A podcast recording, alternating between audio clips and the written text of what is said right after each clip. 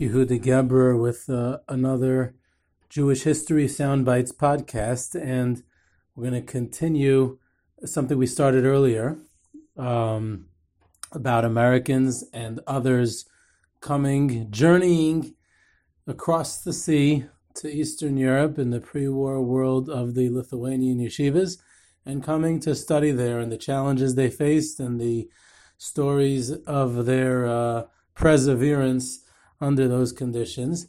And while I mentioned the phenomenon itself last time, I thought perhaps this time to profile a certain individ- specific individuals who made this trek across the sea. It never um, became a mass movement, uh, definitely was not a widespread phenomenon. We're talking about an American Jewry that predominantly sent their children at the time to public school, and they never had any yeshiva education whatsoever. And then there was a tiny, tiny minority that sent their children to the new and upcoming American yeshivas. And from that tiny minority, a tiny minority went after they to moved on from the American yeshivas to the European yeshivas. So you're talking about a very, very small elite cadre of of uh, of the students, who many of them became leaders in the rabbinic and yeshiva world of America in the post-war uh, world. So it's really an incredible phenomenon. And one of the one of the ones who was one of the early ones who who who did that was Reb Nosson Wachtfogel. Reb Nosson Wachtfogel actually grew up in Lita, in Lithuania. And his father was Rav Meisha Wachtfogel, who was one of the uh, was the Talmud of the Alter Slabodka, who, who was one of the original fourteen students who was sent from Slabodka to Slutsk in eighteen ninety-seven to found the Slutsk yeshiva, and he was called. They were called the these fourteen were called the Yad HaChazaka. So Reb Nosson Wachtfogel's father was one of those of the Yad HaChazaka. So you're talking about someone who came from a a prestigious yeshiva background. And when he was a young bacher, his his father moved, his parents moved to America. And eventually he follows them, and he goes to yeshiva in America. He goes to Rabbeinu Yitzchak Elchanan, and um, he, at some point, makes it back to Europe. He actually makes two, two trips back to Europe. He learns in a few places. He learned in the Mir for a period of time. He also learned in Kelm, in the Talmud Torah, the great Talmud Torah of Kelm. And that's where he um, was when the war broke out. And when the war breaks out, he stays there. He doesn't, he's not leaving. And he stays there even after the Russian takeover. Eventually, um, the British consulate in Kovno, which is closing down because of the Soviet takeover of of uh, Lithuania in the in the summer of nineteen forty, they encouraged all their citizens, including citizens of the Commonwealth, and Reb Nosson Wachtfogel fell under that category because he was a Canadian citizen and was considered part of the British Commonwealth, um, part of the the somewhat still remaining British Empire, and um, and he was able to leave. He was able to get out, and he makes it first to Australia. And then during the war itself, he makes it back to Canada, to Montreal, eventually to New York, where he opens um, a, a new kollel slash yeshiva in White Plains, New York, and later invites Rabbi Aharon Kotler to head the institution, which eventually became Beis Medrash Gavoya, the what's now known as Lakewood Yeshiva. So Reb Nosson Wachtfogel is coming from Kelm at that point. But what's important to note about the Reb Nosson Wachtfogel story is how in between one of his uh, um, periods of time that he was in the European yeshivas, he comes back to America. And he influences others to come study in the Ameri- to the Litvische yeshivas. And he exposes them to that world. He was someone who was more steeped in that world. He wasn't completely American. And he influences others to go and make that trek as well. And one of the first ones he influences is a fellow by the name of Rabbi Yehuda Davis. And Yehuda Davis had grown up in Baltimore. And he is learning at the Yeshiva Rabbeinu Yitzchak Elchanan. He had gone to high school in Baltimore and eventually moves on to yeshiva in Rabbi Yitzchak Elchanan, which at the time that he went didn't even have college. In order to go to college, he had to go to Columbia University. So he's in Columbia University, he's in Rabbeinu Yitzchak Elchanan, and Rav Nosson Wachtfogel, who's there, is is is is is a senior uh, student in learning, and he comes to speak to him in learning. And he asks him a question. And Rav Nosson Wachtfogel tells him, if you want the answer to such questions, you have to study in the yeshivas of Eastern Europe. And Rabbi Yehuda Davis eventually gets enchanted by the idea. So he goes to study at the Mir Yeshiva. He's very much influenced at the Mir Yeshiva by a fascinating personality, Rabbi Yosef Begun, who was a big Baal Musar, a Talmud of Rabbi Yerucham Levavitz, who also was very activist in, in helping Jews stuck in the Soviet Union, who the Soviet Union, the Communist Soviet Union, already at the time between the wars, this is the early nineteen thirties, is actively destroying Yiddishkeit, Judaism, and religious life in the Soviet Union, and he actually smuggled across the borders a few times as well, and he starts schlepping Rabbi Yehuda Davis also across the border, which ends up being problematic, but he has to get out, uh, he gets out, but he has to leave Europe, and he comes back to America. And uh, Rabbi Yehuda Davis tells his friends back at Rabbeinu Yitzchak Elchanan, "You gotta, you gotta see what's going on in Europe. You gotta, you gotta really experience it. The yeshivas there are a different level."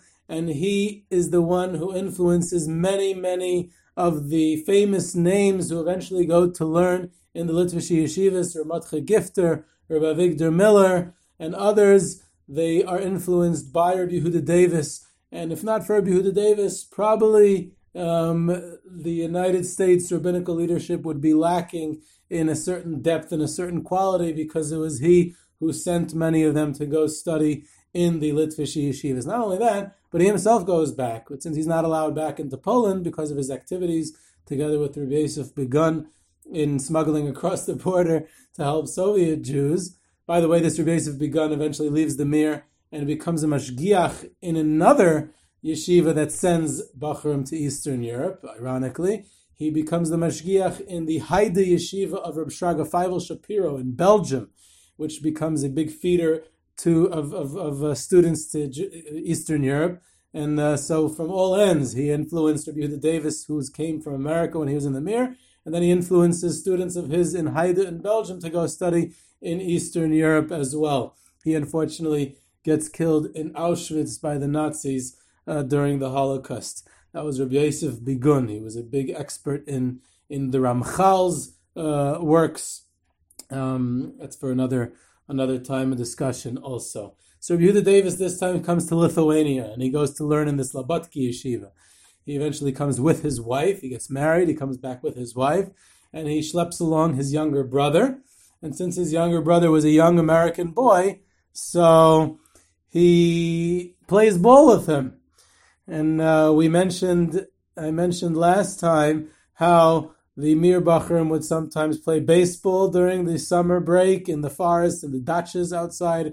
And that one time earlier on, they had been caught playing football. So here to round out the sports variety that they had, so Rabbi Yehuda Davis seems that he was playing basketball with his younger brother to, uh, to uh, you know, to help him out. It was hard being away from home, and he needed that outlet. And uh, one of the mashgichim in the Slabodka Yeshiva told him, you, Yehuda, have to stay and focus on your learning. If your brother needs to play basketball, so I'll keep him company. And this Rebbe of the Slabodka Yeshiva um, would stand outside and, and be there with Rabbi Yehuda Davis's younger brother while he would play basketball on his free time. So you had the the the, the full gamut of sports that the American Bachrim would bring to the Litvishe yeshivas, ironically. And like we mentioned, like I mentioned, the Rav Vigdor Miller comes to a stu- a study at the Slabodka Yeshiva at the time. Rav Vigdor Miller also grew up in Baltimore, and he's also learning at the at the yeshivas Rabbeinu Yitzchak Elchanan. They're in a special chabura who are learning Mesilas Yesharim together. And uh, and one of the ones who the ones who gives this, who organized this and gives the Mesilas Yesharim shir, and it's a secretive shir because he's not on the yeshivas Rabbeinu Yitzchak Elchanan staff, and he's not supposed to be giving unlicensed shiurim in the yeshiva. is none other than, none other than Rabbi Yaakov Yosef Herman, the famous All for the Boss, uh, a subject of that book. And Rabbi Yaakov Yosef Herman, who is a, a, a layman, uh, he wasn't a rabbi at all, living on the Lower East Side, was a, one, of the, one of the people who strengthened um, Yiddishkeit and Jewish life on New York's Lower East Side in those early years, and was a famous Machnas Oirich. He invited all kinds and many guests into his home.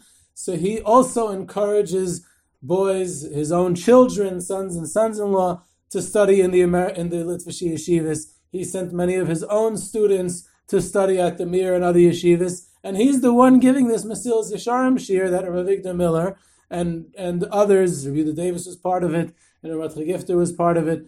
Ironically, Rav Meisha Bick, who was a big paisik in the Bronx and later in Borough Park in in uh, in um, in New York in those days, who had recently arrived from Mezhibuzh in the Ukraine. He grew up in Mezhibuzh, and his father was the last Mezhibuzh Rav, and he made it out of communist Ukraine and made it to America. He was also learning in Yeshiva Rabbeinu Yitzchak Elchanan, was part of this Chabura. And, and um, on, on my trips that we go to the Ukraine, actually, we see in the Baal Shem Tov's uh, kever, in the Oihel where the Baal Shem Tov is, there's a diagram in the actual Ksav Yad and the actual handwritten notes of Rav Meisha Bick. When the communist Iron Curtain fell, they went to Rav Meisha Bick and they asked him, as a young um, teenager, do you remember in the Baal Shem Tov's Oihel where the position of the kever of the Baal Shem Tov was and the other ones were? And he said, yes, I do. And he drew out a map for them. And based on that is where they rebuilt the matzevas of the Baal Shem Tov and other Hasidim and big tzaddikim who are in that kever. So that's Rav Meisha Bick in that context as well. But Rav Mattisyahu Gifter, Rabbi Vigdor Miller, they both come to learn in the Litvish yeshivas. They come to yeshivas in Lithuania. Rabbi Vigdor Miller comes to Slabodka because Rabbi Isaac Sher, who was the Rosh Yeshiva of Slabodka at the time, was fundraising in America, and he influenced Rabbi Vigdor Miller to come to learn in Slabodka. Eventually he marries the daughter of Rabbi Yaakov Meisha Lesin, who is a Rav in a small Lithuanian town not far from Kovno, Slabodka, and Rabbi Yaakov Meisha Lesin himself becomes one of the only Litvish Rabbanim to escape before the Nazis came to Lithuania, and he became eventually the Mashgiach in Yeshivas Rabbeinu Yitzchak Elchanan. So that was Rabbi Vigdor Miller, and his experiences in Slabodka is something that he always talked about for throughout his life, and how that changed his life and shaped uh, who he was. Rabbi Mattisyahu Gifter's family, before he was born, he was he grew up in Virginia, actually, and he, he Portsmouth, Virginia. His family originated from Shadova in Lithuania. Now, Shadova hosted a yeshiva at one point in time. Rabbi Yosef Leib Bloch, when his father-in-law, Blazer Gordon, the Rosh Yeshiva of Telz, was in Telz, he had a yeshiva in Shadova, and when his father-in-law, Rabbi Yosef Gordon, died in England, and Rabbi Yosef Leib Bloch became the Rosh Yeshiva in Telz, he moved a large portion of his yeshiva from Shadova to Telz, not far from Telz, actually, and so therefore, Reb Mattisyahu Gifter's family had a connection to the Telz area, to Rabbi Yosef Leib, to the Bloch family, and therefore, when Reb Mattisyahu Gifter was ready to make his major move to go to the Lithuanian yeshivas, he chooses Telz. That's possibly the reason that he did so, although I'm not one hundred percent sure about that. And he eventually marries the daughter of the Mashgiach in Telz, Reb Zalman Bloch, and escapes with her at the beginning of the war to back to the United States, um, where he becomes first a Rav in Waterbury, Connecticut, actually, and uh, he gave some shiurim in, in Ner Yisrael for a short period of time in Baltimore. He was a rabbi in Waterbury before the Waterbury yeshiva was there, obviously, and then eventually um, became uh, the yeshiva in Telz. One of the other people who went to the Litvish yeshivas at the time was a fascinating individual, and he was actually, as far as I know, one of the first um, in the interwar period. We men- I mentioned that some people came before World War One; it wasn't so common. In the interwar period, he was one of the first, and he's a fascinating individual, a very interesting story, a a fellow who eventually came to be known as Harry Epstein. Harry Epstein grows up in Lita, the son of Rabbi Ephraim Epstein, who's the brother of Reb Moshe Mordechai Epstein. Rabbi Mordechai Epstein was the Reshiva in Slabodka, the Rav in Slabodka, and his brother, Rabbi Ephraim Epstein, moves to America and becomes a Rav in Chicago. And one of his sons, um, Aaron David, he learns in the Hebron Yeshiva and is killed during the nineteen twenty-nine riots. There was another son, Harry, who and Harry Epstein learned not only in the Slabodka Yeshiva by his uncle, but also in the Hebron Yeshiva. And he spent quite a few years. Before that, he had been in Rabbeinu Yitzchak Elchanan. He was very close with Rabbi Revel, Rabbi Dov Bernard Revel, the, the head of Rabbeinu Yitzchak Elchanan at the time. And he was very close with him.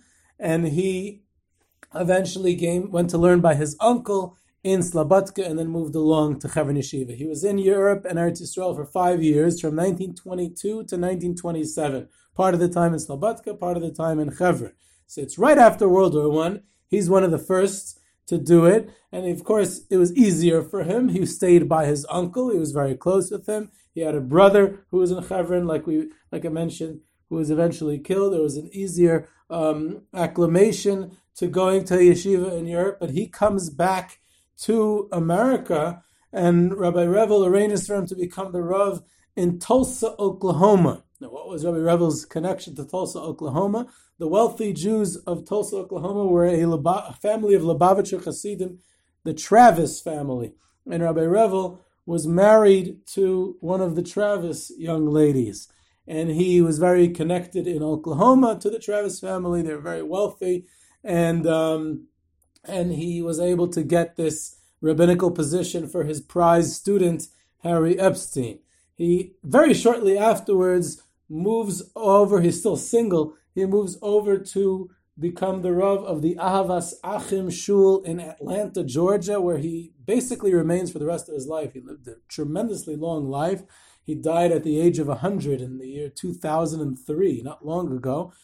And he um, sees that Yiddishkeit in America is is uh, is is being wiped out, and uh, especially out of the New York area where there's no real Jewish education. In places like Atlanta, the nineteen thirties, forties, fifties, in the post-war era for sure, there was a phenomenon described in American Jewish history of the death of Orthodoxy um, outside of the New York area in the post-war era, because of the lack of Jewish education, because of the lack of connection that the youth felt in the Orthodox synagogues of their parents. And Harry Epstein makes the conscious decision, although he himself is Orthodox, although he himself is the son of Rabbi Ephraim Epstein, son-in-law of Rav Meisha Matcha, Talmud of Slabodka and Hebron, to move the shul towards the conservative movement because he wants to retain the youth inside the synagogue. Ironically, he says that the first move that he made towards that direction was to switch the speeches from Yiddish to English. And that was considered a concession to the conservative movement. So, you know, I don't want to say anything about the shuls today, that these sermons are given in English. But, uh, but that was, in those days, that was considered a move, a concession towards conservative, uh, the conservative movement. And eventually, he has in mixed seating and all kinds of other things. And um, very interesting dynamic, that here you have this someone who's so steeped in the Litvish yeshiva world. On the other hand, he feels like this is the only solution to keep the youth in the synagogue. A very interesting story in itself. By the way, he's not the only one who did that, and that can't, that possibly would be a topic in itself to examine Orthodox shuls and Orthodox rabbis and the move towards the conservative movement in the nineteen forties and fifties, when it seemed that Orthodoxy had no future. Another interesting story about someone coming to learn and study at the Mir Yeshiva was Reb David Bender. Reb David Bender, who's the father of the well-known uh, Menahel Rosh Yeshiva of the Yeshiva's Darchei Torah, Reb Yaakov Bender. So Reb David Bender came to learn in the Mir Yeshiva um, as a young bacher. He came along with his mother. Uh, Rucham Hashem describes it in All for the Boss, and uh, and it's brought in his book itself and many other places, about how this amazing phenomenon, this woman who felt that the her son's future would best be by his education in a place like the Mir Yeshiva, so she's moving with him there. Her husband was on the road most of the year anyway. His he wasn't able to be home most of the time, and she parks herself in the Mir, and uh, a middle-aged woman, so that her son could learn there, and there she remains for six years with her son. And her house became a a hub for the American students learning at the Mir Yeshiva. There's quite a few of them, and she's like a mother to them, not only for her own son, but for all the men. She's the only middle-aged woman. She's very American, and she takes care of many of them at there at the time. And a very special woman, a very special story. And Reb David Bender comes back also. Now, many of these um, Bachrim um, end up being in the in the Litvish yeshivas when the war breaks out, or near when the war breaks out. Or Gedalia Shor is another great example. He came from a family of Sadiger Hasidim in Poland, and he moves to America at the age of twelve. And he learns in Yeshivas Torah V'das. He's one of the only ones of this whole bunch that we mentioned that does not study ever in public school. He goes to yeshiva. And he and he eventually comes to learn in the Kletsk Yeshiva by Rav Aharon Kotler, one of the only Americans who learns in Kletsk. Most of them went to the Mir, a few in uh, Slabodka or Telz we mentioned. But um, he studies in Kletsk.